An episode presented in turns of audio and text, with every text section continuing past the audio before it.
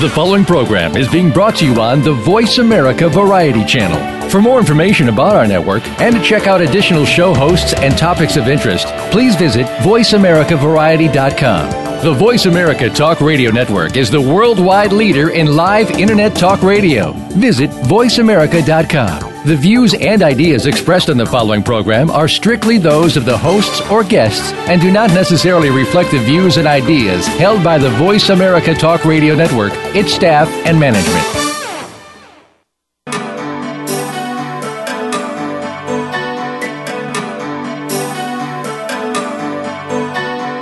Welcome to Dr. Carole's Couch with your host, Dr. Carole Lieberman. All comments, views, and opinions are solely those of Dr. Lieberman, her guests, and callers. Now it's time to have a seat on Dr. Carole's Couch. Here's your host, Dr. Carole Lieberman. And welcome to today's edition of Dr. Carole's Couch. I'm your psychiatrist host, Dr. Carole Lieberman. Well, we're going to have fun today. We're going to be talking about westerns, question mark, a long, a lost art, question mark. We're going to be looking at the good old fashioned Western, which seems to be hard to find these days. And we're going to be asking my guest why this is and why should we care? well, for one reason we should care is because my guest, Bob Brill, has just written the first in his series of Western books called Lancer Hero of the West. That's the name of the series. And this first book is called The Prescott Affair. What, one of the reasons why we should care, and now I know for those of you who have been listening to this show for a long time, you're thinking, what?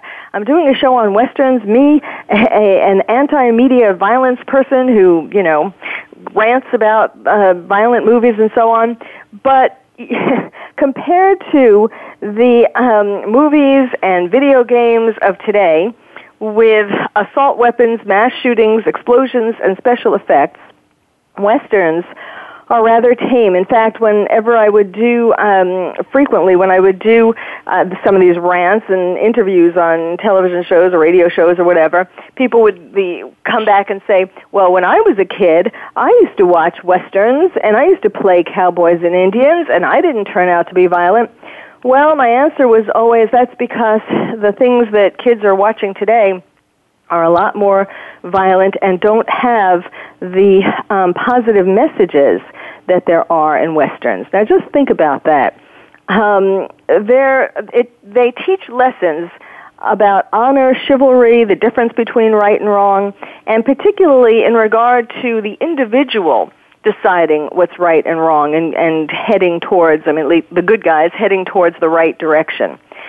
So we're going to hear more about that from my guest, but um, one of the things I want to start off with is how, and I never actually thought about this until I read the um, uh, front of Bob's book, The Dedication, which is for my dad, whose love of westerns grew into my love of westerns.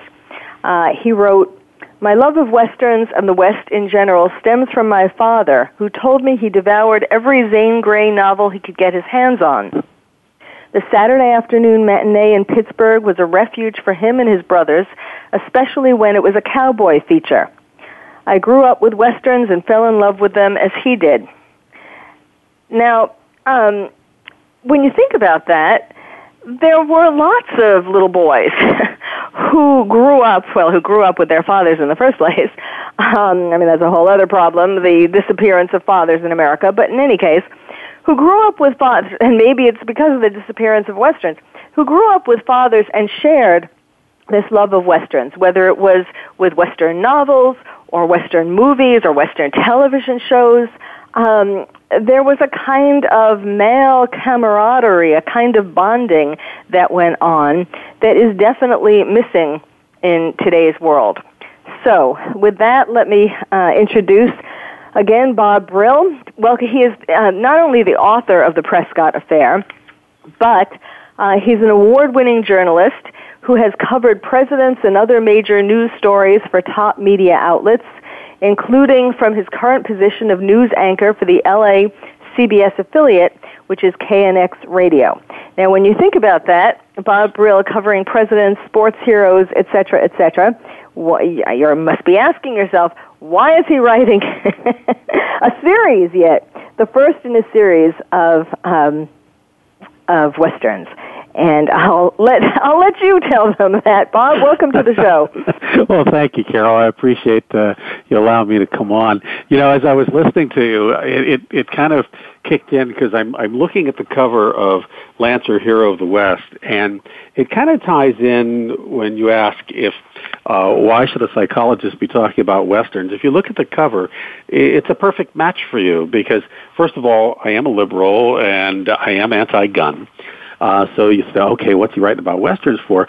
Once you get into the book, you you kind of figure that out. But the cover of the book has a holster with bullets, but no gun. And there's no gun in the holster, and uh, with with a wooden background. And the reason I did that very specifically is to on the first book to relay the message that Lancer is the type of hero who goes to the gun last he wants to solve the problems without using the gun.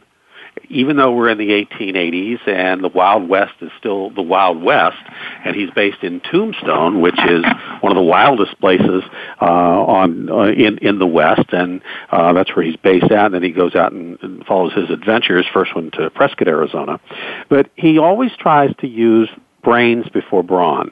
I hate that saying, but that that's basically the idea. The gun always is is last because he's going to win with the gun. He's a fast gun. He's a dead shot. He has a, a background that um, is from the East. He was in the Civil War. He he has traveled the world, and I try not to reveal a lot about Lancer in the first book because there's going to be more revealed in later books. But I think what you get in the first book is a flavor of who this character is. And uh, my love of the westerns, as you mentioned, came from hanging out with my dad. Um, and even till the day he died, he, he was into the westerns, and I I fell in love with them. And I think it goes back to that era of the 50s. Now, uh, I grew up, as many of us did. Um, I was born in 53, so I grew up in the late 50s, early 60s when TV genre, the, one of the most popular on TV was the Western, and mainly the half-hour Westerns before Bonanza and Big Valley, and those came along that were 60 or 90 minutes, or the Virginian.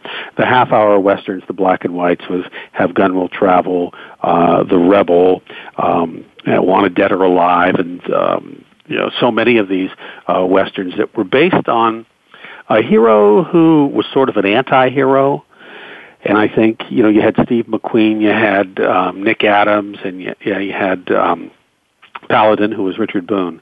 Those being the three prominent, and and I blended. I took what I wanted from those characters and others of the era, combined him into the character I wanted to build, and then threw in, as you mentioned, I think every writer throws in a little bit of himself. When I write a screenplay, there's always one character in there, maybe one line, but it's me, you know, and I wrote it for me. Um, and I think my biggest contribution uh, to this character happens to be my sweet tooth.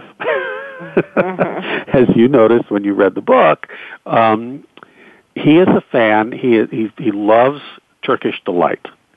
And I think sometimes I'm amazed to find out how many people don't even know what Turkish delight is. Uh-huh. And uh, which, well, why don't you describe it for those? Turkish delight is is a, uh, a candy that is very mellow. It's it's soft, but it's more. It's like um, I, I don't want to say a gumdrop type of thing because it's not, and it's it comes in various flavors like rose and lemon, and then is dusted with powdered sugar. And the main places where you find it uh, are at like Persian markets, and because it is Turkish, and so uh, markets that, that cater to Middle Eastern foods is where you're going to find it. And it was around back then, and it, it's something that you can he carries in his saddlebag or whatever, and and it's something that really doesn't need refrigeration or anything like that. But it's a delicacy. It's got that that taste that just kind of sends you off into another world almost. It's it's not super sweet, it's not sour, it's nothing like that. It's just delightful. Whether you have it with coffee at the end of a meal or just as a snack or whatever, it's just delightful. It doesn't have that many calories, so that's even better. But um, it's just a, a wonderful thing, and it's a good opening for him in many ways, uh, whether he's dealing with a, a woman or a kid or something, because he's that kind of person who he, he's wily and he's sharp and he's educated and he's sort of mysterious, but at the same time he, he loves kids. He's a respecter of women and uh, and you know could be a family man if he if he wanted to be, but he kind of really doesn't want to be, I guess. Yeah, because he's a loner. Exactly. And yes, it is interesting how he manages to pull out his Turkish delight at various key points in the story to uh, to sort of get someone to give him the information he wants and and um, you know to to essentially soften them up. Yes, very much so, and it it's a uh, it's a kind of a neat way to weave in um, sort of some differences to uh, in in radio, for instance, we we use actualities or voice clips or of sound bites to bring the listener's attention back to the forefront. And uh, I, I kind of hope that that's what Turkish Delight does for, for Lancer as well, mm-hmm. and for my readers. Uh, okay, well, uh, of course, I'm going to be curious to see whether there are maybe some other attributes of Lancer that might might also be uh, somewhat autobiographical, but we'll see how that goes. um, well, I'm a I'm a decent guy. I mean, you know, I've never, you know, I've always been uh, up and up, and uh, came from a, um, a working class family background.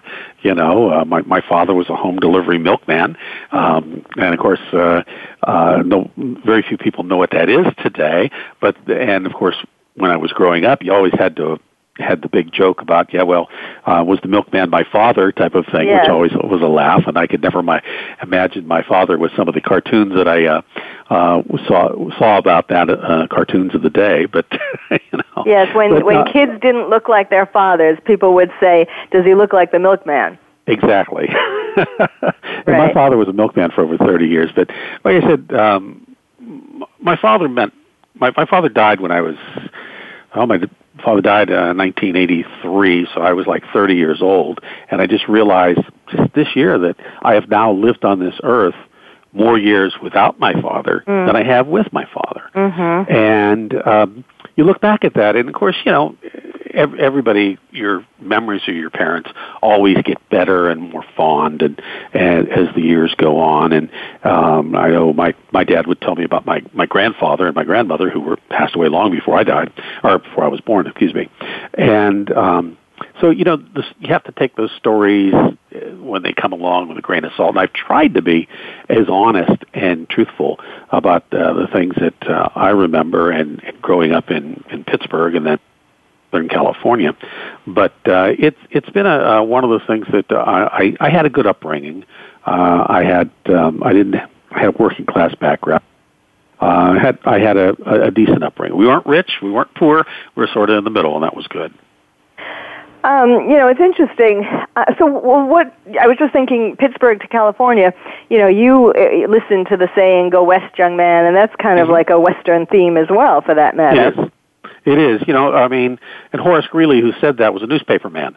So, and I'm, I mean, he was one of the media types of his day. And of course, we didn't have radio or TV then, but now we have that. That, and that's where my career has been as well. Ah, and we're coming to the end of this segment, but I, I want you, when we come back, what I'd like you to talk about is what I had mentioned at the beginning um, in regard to how Westerns form bonds, formed a bond, obviously, between you and your father, and mm-hmm. how, what you think is missing today, or, you know, how you think that that comes into play today. Um, when we come back, my guest you is Bob it. Brill. He's the author of the new book called The Prescott Affair, which is the first in his series of books Lancer, Hero of the West. You're listening to Dr. Carole's Couch, and I'm your psychiatrist host, Dr. Carole Lieberman.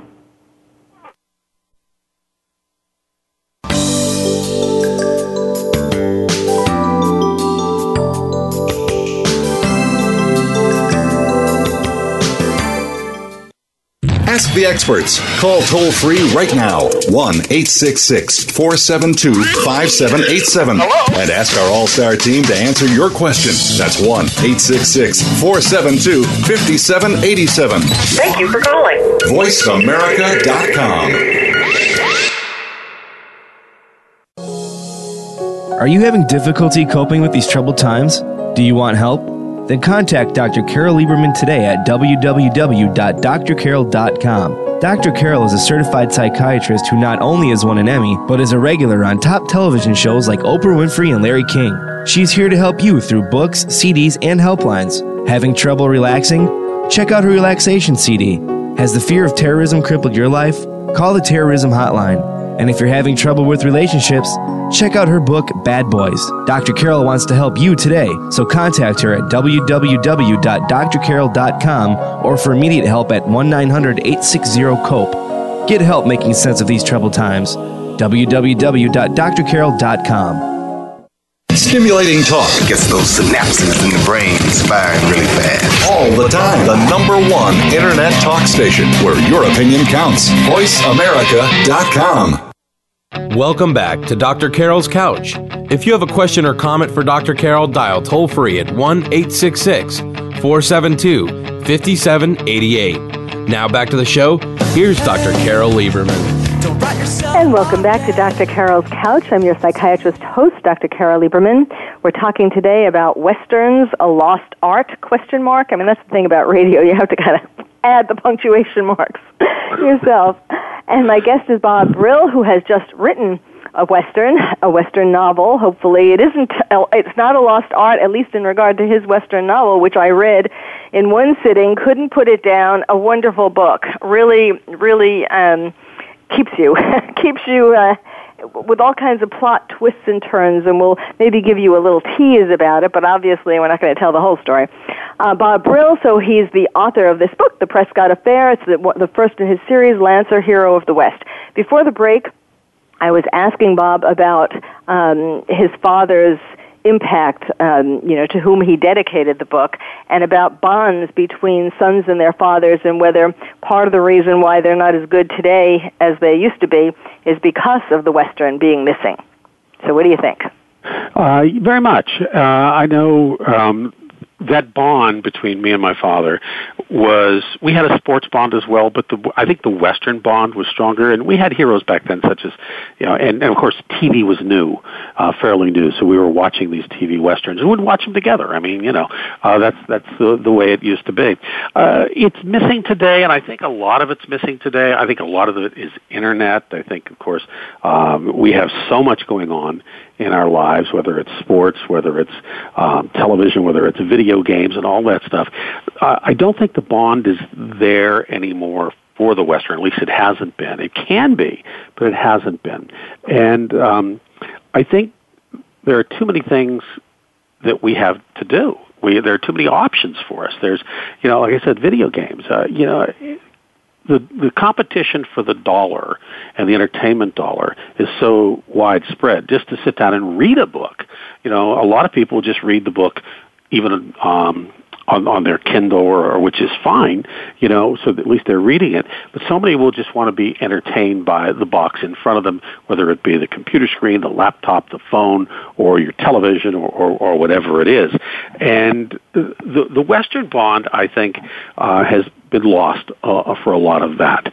Part of that, I think, too, is in attempting to bring back the Western. First of all, when it comes to movies, westerns are pretty expensive. Anything that's period is expensive. Um, it's not expensive to do um, in in some areas if if you like uh, keep it what they call contained. In other words, it's a small town, it's a house, it's it's a western um, village or something like that.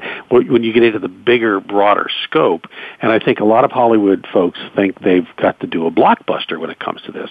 Uh, you you had um, you know the, the first of these I think was the Wild Wild West, which incorporated you know a higher form of electronics and things like that. And to be honest with you as as a fan of the westerns, I didn't like it. I can't watch it. It turns me off. Uh, that's not the West to me. I think as a kid, I felt the same way when Westworld came out. You know, and that was very futuristic. Well, Westworld today would be like ancient history. Hmm. Uh, you know, and it it had electronics in it. So uh, I think when it comes to westerns, you have to realize that it was the 1880s, and you have to imagine the fact that it was a rough life. Even if you lived in a hotel like Lancer does, you had gas lamps or you know um, candles if you lived out in the prairie or whatever, you had those things. You did, you couldn't go turn on the switch.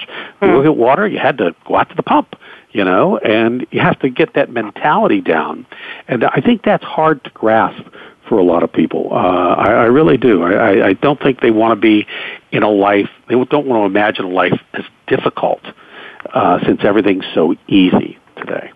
Well, of course, that's one of the charms of the Western, in that it's a metaphor for um, struggles in life. I mean, we don't have the same struggles as those you were just describing, but but everybody has their own personal struggles, you know, things that they're dealing with that might seem even harder to them than going out and getting well water, you know. So there's mm-hmm. the beauty of it. It's interesting when you were just describing about um, like video game people spending time, kids spending time watching video games. You know, even when they would play video games with their dads, which of course doesn't happen as much as playing with their friends.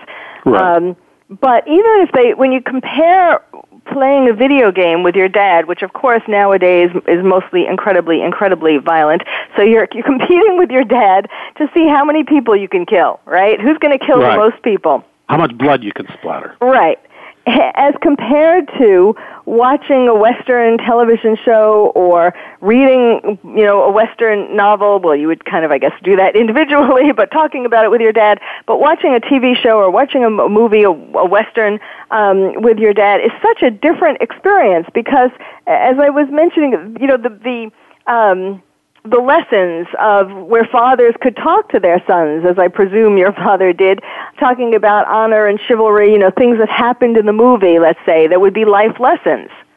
My my father. It was interesting because my father used our bonding of watching a, a, a Western TV show or a Western movie, and let let that talk to me, let him talk to me through that. Mm. You know, my my father was rather quiet, uh, but at the same time he didn't have to he didn't have to be say many words when it came mm. to what he, uh, he wanted to get across and it was cool because in that respect in us watching that together we both kind of got this I, I got I got to see what he was respecting and pulling from this, and I got to bond with him at the same time in doing that.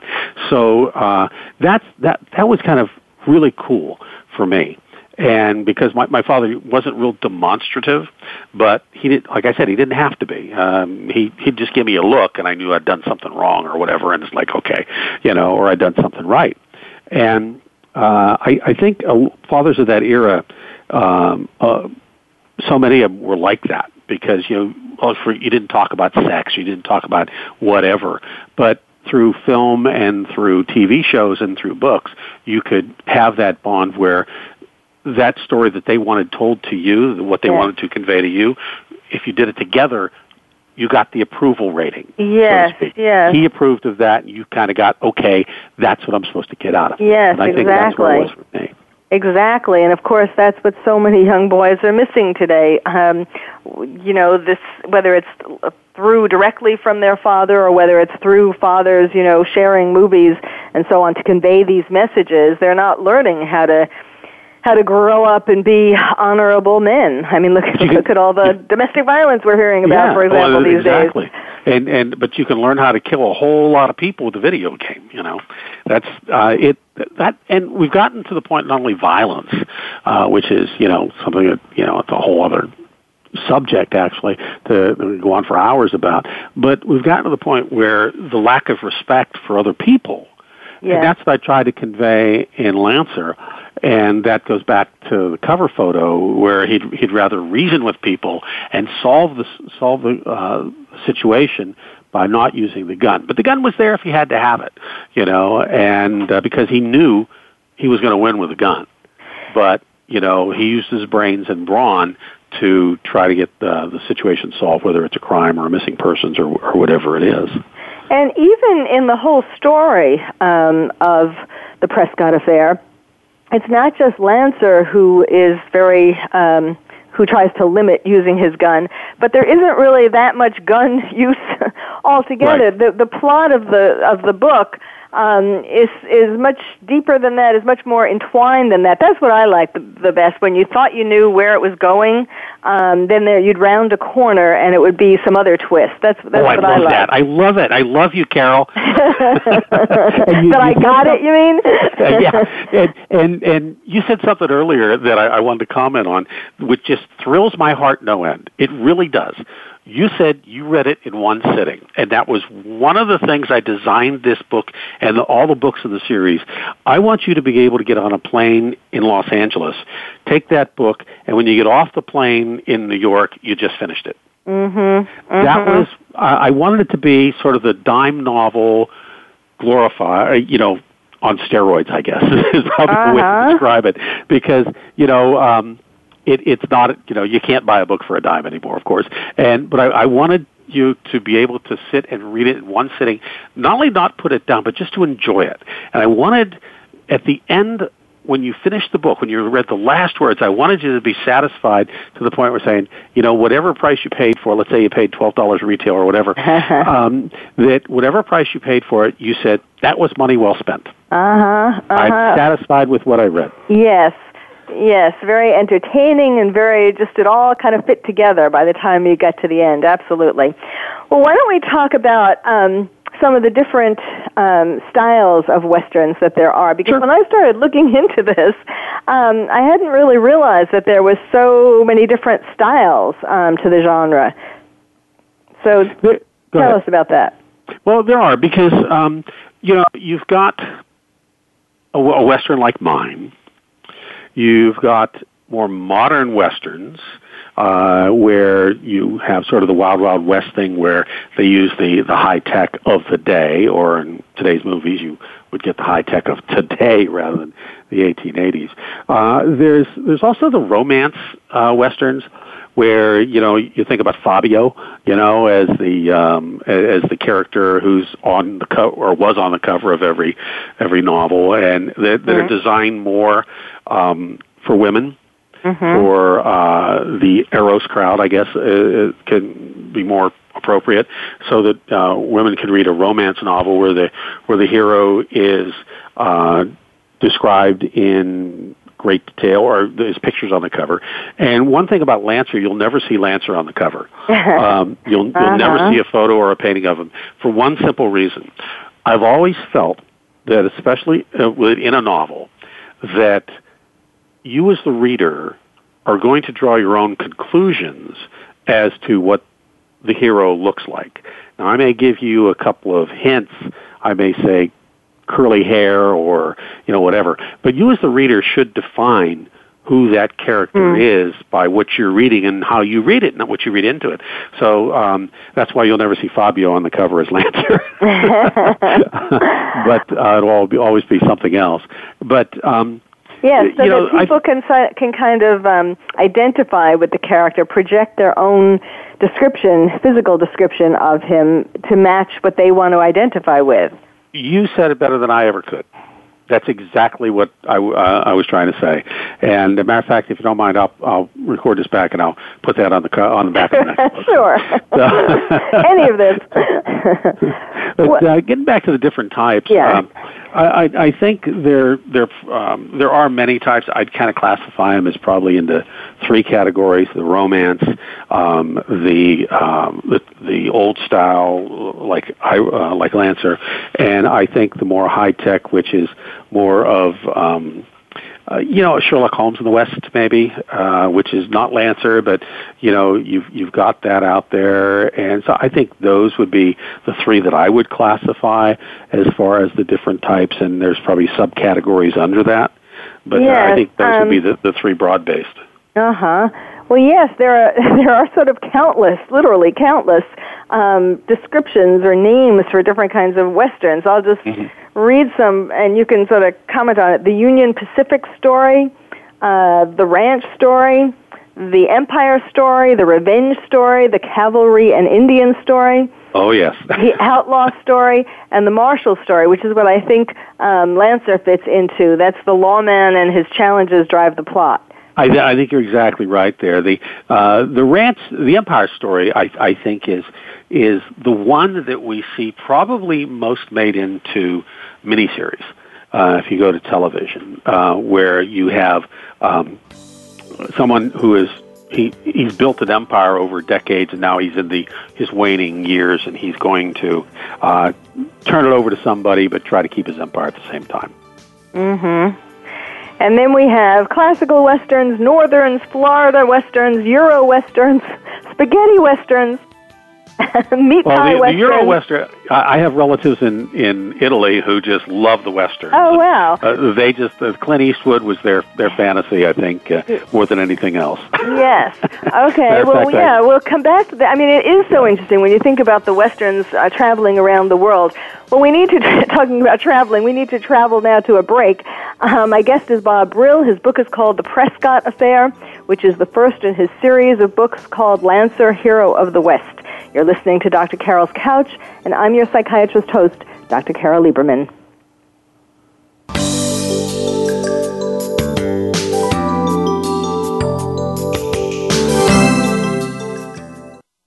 Ask the experts. Call toll free right now 1 866 472 5787 and ask our All Star team to answer your question. That's 1 866 472 5787. Thank you for calling. VoiceAmerica.com. Are you having difficulty coping with these troubled times? Do you want help? Then contact Dr. Carole Lieberman today at www.drcarol.com. Dr. Carole is a certified psychiatrist who not only has won an Emmy, but is a regular on top television shows like Oprah Winfrey and Larry King. She's here to help you through books, CDs, and helplines. Having trouble relaxing? Check out her relaxation CD. Has the fear of terrorism crippled your life? Call the terrorism hotline. And if you're having trouble with relationships, check out her book, Bad Boys. Dr. Carole wants to help you today, so contact her at www.drcarol.com or for immediate help at 1 900 860 COPE. Get help making sense of these troubled times. www.drcarol.com. Streaming live. The leader in Internet talk radio. VoiceAmerica.com. Welcome back to Dr. Carole's Couch. If you have a question or comment for Dr. Carole, dial toll free at 1 866 472 5788. Now back to the show. Here's Dr. Carole Lieberman. And welcome back to Dr. Carole's Couch. I'm your psychiatrist host, Dr. Carole Lieberman. We're talking today about westerns, a lost art? Question mark. And uh, not lost on Bob Brill, whose new book is called The Prescott Affair. We're talking today about his book and about the significance of westerns in society. Uh, also, I was, we were in the middle of talking about different kinds. I mean, it's, it, it is pervasive worldwide. And um, so, before we get get back to that, Bob, you know, I'm sure people are. I mean, I've said that you're an award-winning broadcast journalist. You've covered presidents, sports heroes, all kinds of major news stories for top media outlets. Currently, uh, LA's CBS affiliate KNX Radio people are probably scratching their heads. What's a nice guy like you doing, writing, um, reinventing, or re um, reinvigorating uh, the Western? So tell us how you got there. Well, you know, it, it's kind of interesting. I, I, the connection with my father is the obvious one, and I, and I always wanted to uh, yeah, I've always been a writer since I was a kid. I mean, I started started out writing jokes as a child and mm-hmm. and trying to do that, and just I, I love to write, always have. And um, somewhere along about the fifth grade, um, Mrs. Dunn, mm-hmm. my fifth grade teacher, said, "Okay." Um, we're going to write a little essay on what you want to be when you graduate high school and grow up. And I wanted to be a Major League Baseball player. I wanted to play second base, follow my hero, Bill Mazeroski, for the Pittsburgh Pirates, my hometown team. And she said, okay, well, what's your backup? And I said, what's a backup? And she said, you know, in case you don't make it. I said, well, well I'm going to make it. I mean, you know, she goes, no, you have to have something as a backup. So, oh, okay. So I said, okay, what, what can I do as a backup that would keep me close to baseball because that was my love was baseball. And um, I said, well, you know, I thought about you know play by play, and I said, okay, I, I would love to do play by play, and to do that, of course, it was radio at the time. We didn't have much TV broadcast at the, at the time in the early uh, 1960s, and uh, we had a game of the week. Now you can have a game on almost all the time uh, on television, and so uh, I decided to I was going to go into radio. Well, that was the fifth grade, and things go along. And yeah, but, wait, in the meantime, can I just interrupt you for a Sure. second? You know, Sure. it's interesting when people say that teachers or parents or whatever. Um, what's your backup plan? Now, of course, in the end, for you, it turned out to be good. And, uh, but I mean, you know, doing radio, but um, of course, the message that that conveys, especially to a little child like a fifth grader, you know, Uh-huh. what's your backup? What that conveys is, well, I don't think you're going to make it as a baseball Yeah. player. So I took it that way. What? I took it that way. Yeah, so Yeah, so come on, that. figure out something more reasonable, something Yeah. you could do. That was because even though at the time I was living in California, I lived in the San Fernando Valley at that point. You know, you realize that um, well, gee, uh, my my dreams might not come true. yes, yes, exactly. Did Uh, you well- did you try to pursue that after fifth I did. I did. I actually, I actually played semi-pro ball, which Huh. meant I didn't get, I didn't get paid. Uh, I played semi-pro ball for a couple of years, um, and had some injuries and stuff. But I was kind of on the downside at that point anyway, and I kind of knew at that point uh, that wasn't going to happen, and that's when I dedicated myself to my radio career, Uh-huh. which uh, you know, because I felt I could still stay close to the sports that I loved. Because I don't love all sports, but um, I love competition and. Um, so it, it was, you know, I was going to do that. Uh, but in the meantime, uh, I, I between the fifth grade and graduation from high school, I did as much writing as I could. I gave some speeches. I competed in speeches. Um, you know, uh, school-wide. School versus school competitions and things, and uh, you know I was an English major, but um, really I I had four semesters of speech, and uh, I loved it. And I'm still in touch with my speech teacher, who was my mentor, uh, who lives here in Southern California after many, many years, and we correspond uh, occasionally.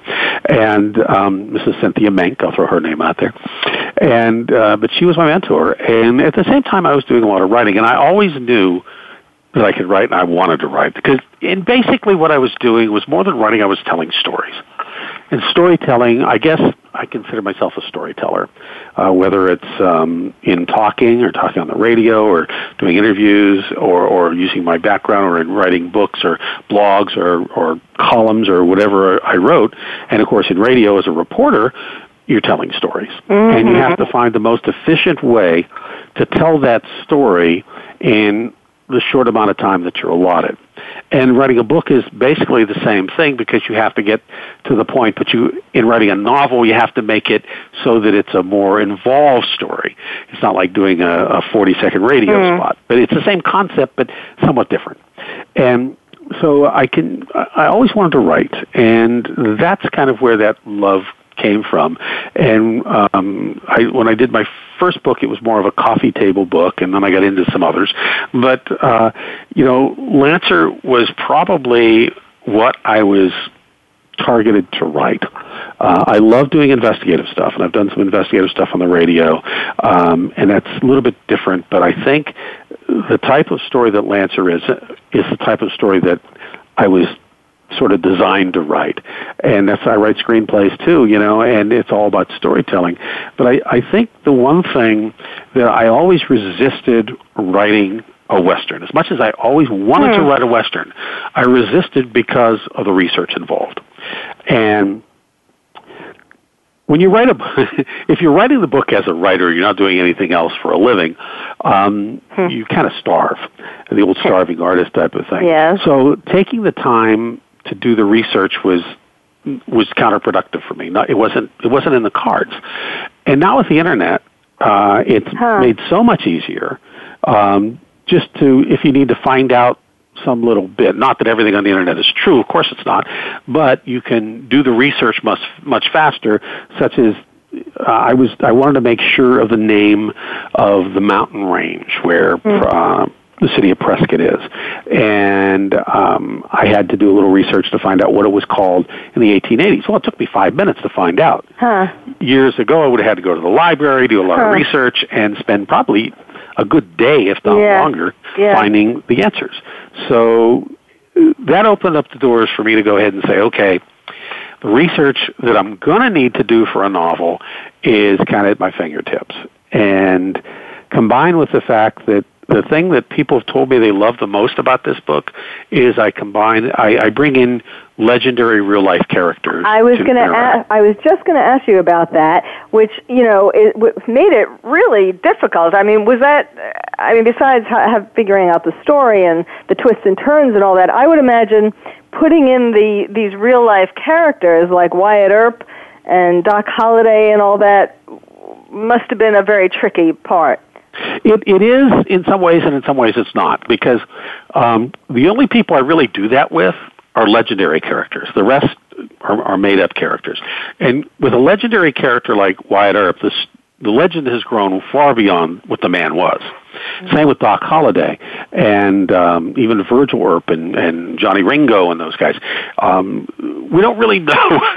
uh, we know a lot about them, but the legend based on what they wrote about themselves in some cases, mm-hmm. uh, has grown to unbelievable proportions that pretty much anything you might say about them is acceptable, you know, if you're writing a novel. Mm-hmm. So, um, uh, and the other characters you create. So, uh, mixing in what we know about the legendary characters with the character that I created and the other characters that I do create kind of um, it wasn't that difficult. It was, it was kind of easy as long as I I stuck as long as I didn't go too far out.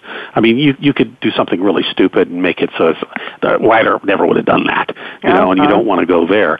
But um, oh yeah, uh, I can imagine Wyatt Earp doing this and uh-huh. talking to this guy. So so you kind of um, and that's going to be in every book. Uh, every book is, ha- is going to have its legendary uh, characters within it, as well as the uh, characters that uh, I create from my own mind.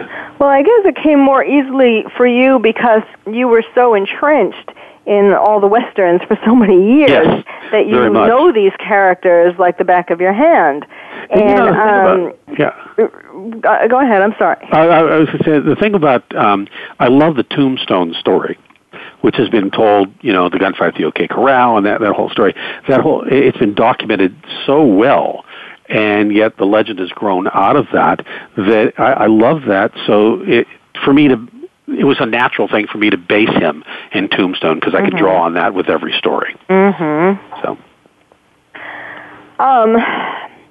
So let's see. Well, is what about? Okay, let's talk a little bit about today's westerns. I mean, I was mm-hmm. I, I, I and which ones have done well and which ones haven't. I mean, like for example, um, let's see in in 20 well like i guess the most recent one or that i am aware of Oh well, yes, that's true too. Okay, go ahead. Well, the, well, no, the Lone actually, Ranger. Actually, is, the is, Lone Ranger. There was one. The one I was going to say was that was after that was A Million Ways to Die in the oh, West. Oh golly, a horrible movie. oh golly, I saw you know the trailer for that. I didn't see I, the movie, but it certainly I wasted didn't want my me to... money. I we my wife and I just recently went to see that. I love everybody in that film. Charlize Theron, Liam Neeson, you know, uh, uh Sarah Seth, Silverman. what's his name? I Neil love Patrick Harris. I, I I love them. They're all great actors, and they got in this movie, and it it was the worst piece of whatever that I've seen in a long time. I mean, my favorite probably as far as Western comedies is Blazing Saddles. I mean, uh-huh, it, it's yes. the epitome. You can't touch it. Uh, Mel Brooks has been trying to duplicate it for years and um, but um, that particular film, A Million Ways to Die in the West, was just, it had so much potential.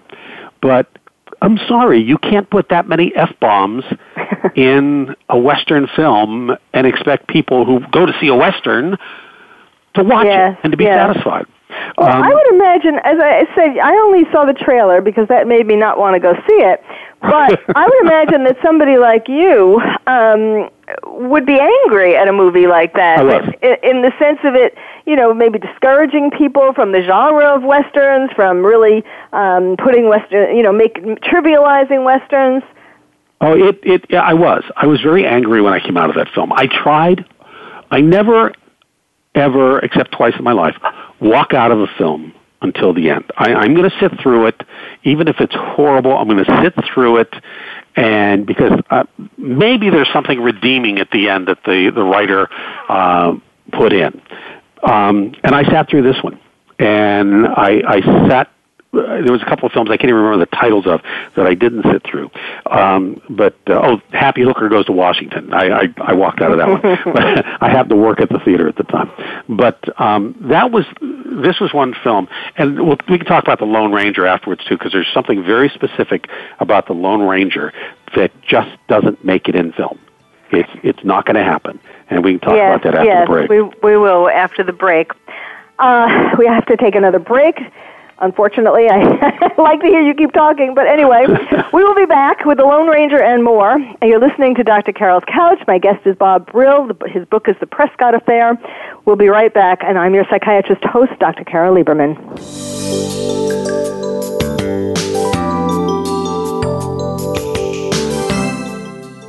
Talk, talk, talk. That's all we do is talk. If you'd like to talk, call us toll free right now at 1 866 472 5787. 1 866 472 5787. That's it. That's it. VoiceAmerica.com. Are you having difficulty coping with these troubled times? Do you want help? Then contact Dr. Carole Lieberman today at www.drcarol.com. Dr. Carole is a certified psychiatrist who not only has won an Emmy, but is a regular on top television shows like Oprah Winfrey and Larry King. She's here to help you through books, CDs, and helplines. Having trouble relaxing? Check out her relaxation CD. Has the fear of terrorism crippled your life? Call the terrorism hotline. And if you're having trouble with relationships, check out her book, Bad Boys. Dr. Carole wants to help you today, so contact her at www.drcarol.com or for immediate help at 1 900 860 COPE. Get help making sense of these troubled times. www.drcarol.com. The Internet's number one talk station. Number one talk station. VoiceAmerica.com. Welcome back to Dr. Carole's Couch. If you have a question or comment for Dr. Carole, dial toll free at 1 866 472 5788. Now back to the show. Here's Dr. Carole Lieberman. And welcome back to Dr. Carole's Couch. I'm your psychiatrist host, Dr. Carole Lieberman. Uh, t- today's show is called Westerns, A Lost Art, and I hope by now you realize that it has at least been refound in um, my guest's new book, Bob Brill. His new book is called The Prescott Affair. Uh, the first in his series of books called Lancer, Hero of the West. Before the break, we started to talk about, or we mentioned in any case, one of the more recent movies, uh, The Lone Ranger. So, Bob, what did you think of that? The, the problem with the Lone Ranger is anybody who does a film today isn't uh, unless they could cast the late um, uh, actor who played him, and I, I can't uh, just a blank uh, uh, for the TV actor Uh-huh. who, who played him for Yeah. many, so many years. Um, it, it's never going to fly because the Lone Ranger was defined by the TV series. Mm-hmm. And anybody who goes to see the Lone Ranger, it, it's been done twice in film. Once with Johnny Depp and a great cast, bombed, absolutely bombed. It was done before that with Quentin Spilsbury of all people, who I don't think has done anything since, and that completely bombed. The Lone Ranger is the Lone Ranger. There is a hook to the Lone Ranger that you cannot fool with. It's like the the god of TV westerns, uh, or, or god of westerns as far as media is concerned, that you just don't mess with. Mm-hmm. You cannot do the Lone Ranger in a film today. Don't even try unless you're going to be true to the character and forget all the electronics and all the upscale and all the uh, CGI and everything else. If you're going to be true to that character, uh, the the way it was done in the TV series, then it might be successful. But you know, Mhm. people love the Lone Ranger. I mean, the Lone Ranger's my hero. The Lone Ranger's always been my hero. I had a boss ask me and says, "Bob, what do you be, what do you want to be when you grow up?" And I said, "The Lone Ranger." And what's your plan B? what's your backup? Yeah, that's my backup. Yeah, we, we talked during the break about uh, Django. Yes, Um, was- uh, Django Unchained, which um, Django to me, when I saw Django, uh, you have to first of all realize that it's a Quentin Tarantino film, so you're going to have tons of violence, and it's going to be gratuitous violence. And if you can sit through that, that's okay because the thing about Django, it had a message. A Million Ways to Die in the West did not have a message. Django had an anti-slavery message, and he brought out he was able to bring out that historic story in such a way that you know you could palate the violence. Now, you know, not everybody can. Uh, I can palate the violence. I'm a fan of, you know, um, Ray Donovan, and I'm a fan of um, Boardwalk Empire, and I, I can do those shows. I can do that. But if you can't, then you're never going to get past that. But the message that Tarantino brought out and uh, conveyed in Django Unchained was powerful and so powerful that it, it, it made it a very, uh, I thought, a very good movie. Well, there was a lot of um, controversy about it, though.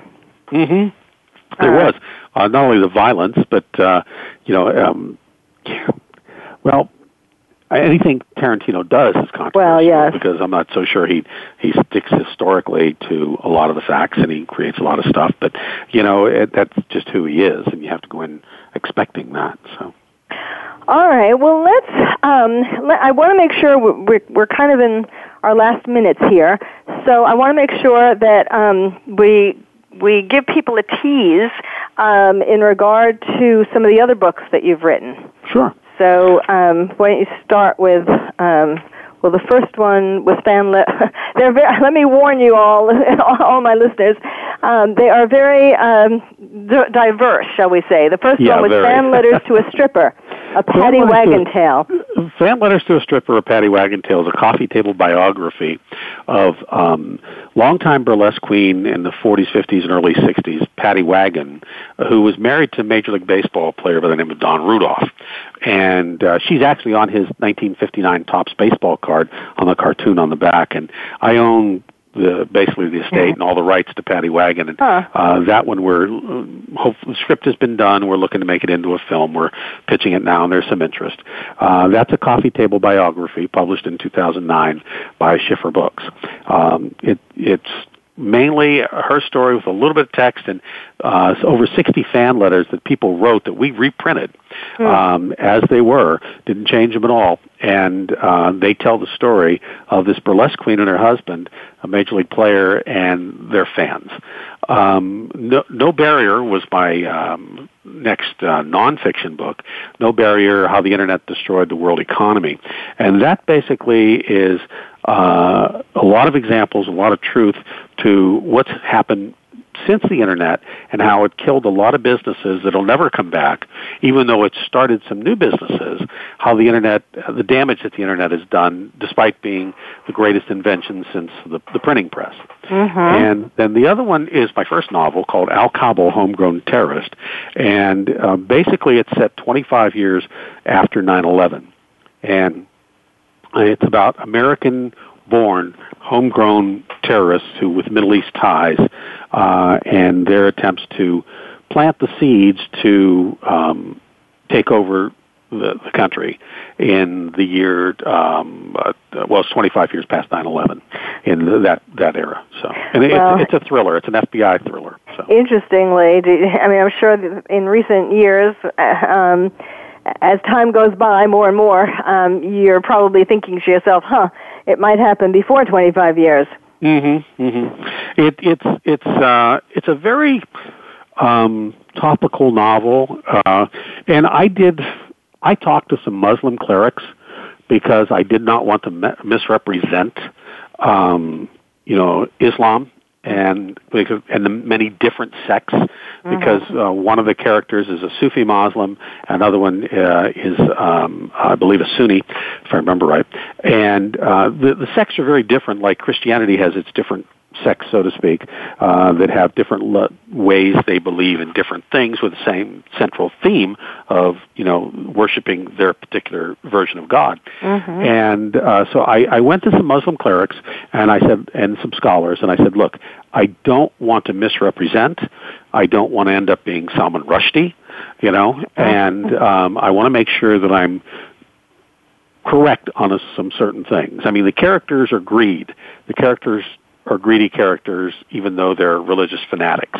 And it's about a hijacked religion, basically, uh, and the way it's done, and conflicts within those uh, in within the group of those who are trying to overthrow the government uh, 25 years after 9/11. It, it's it's a it's a, a thriller. Uh, I've had people tell me that they couldn't put it down. It was you know a page turner, which uh, I love to hear that's what you always want to write. Right. And uh, and and very involved and I, I, a lot of the places in the book are places where I have lived because I like to do that because then I can, like in Prescott, where I had my first radio job with Lancer, here of the West, the Prescott Affair. I made sure I, I went there first because I was really familiar with that area and could describe it and. Uh-huh. That's, That's- one of the things I like to do in my novels. That's why you had him going from he lives Lancer lives in Tombstone, but his first adventure was in Prescott. Exactly. And of course, of course, it fits with the next adventure. The second that you're working on, the second in the series, the book that you're working on is La- Lancer, Hero of the West, the Los Angeles Affair. Exactly. And needless to say, you live in Los Angeles, so Yeah, and, that should and make life reliving Los Angeles in the 1880s is uh, very interesting because it was a, an explosive city at the time. I mean, it was trying to find its way, and I've had to do a lot of research on uh, and talk to a lot of people about um, uh, how it was then. You know, it's the end of the Rancho era, and he gets involved in the ranchos, and uh, and uh, it's it's it's an interesting uh, time for uh, this city, and uh, I, I I think it's going to be it's going to be a lot of fun. Well, now um, before we're, before before the time is out, I want to make sure that I tell you all um, where you can find out more information about Bob's books. You go to bobbrillbooks.com, b o b b r i l l books.com, bobbrillbooks.com. You can find out more about all of these books that he's just been talking about. Of course, you can get them at Amazon. You can order them from bookstores and so on. And again, the name of the book that we've been talking about, that we gave you some highlights or teased you some, but it's really a, a wonderful book. It's called Lancer, Hero of the West. That's the series, and this book, this first book, is called The Prescott Affair from Prescott, Arizona. Well, Bob, thank you so much. This is really exciting. You- You're building a whole little library of your own here. well, thank you, Doctor. I enjoy Carole, and thank you so much for having me on. You're welcome, and thank you all for listening. You've been listening to Dr. Carole's Couch, and I'm your psychiatrist host, Dr. Carole Lieberman. Thank you for joining us on Dr. Carole's Couch. Join us next week at 1 p.m. Pacific Time for another installment of Dr. Carole's Couch. We'll save you a seat.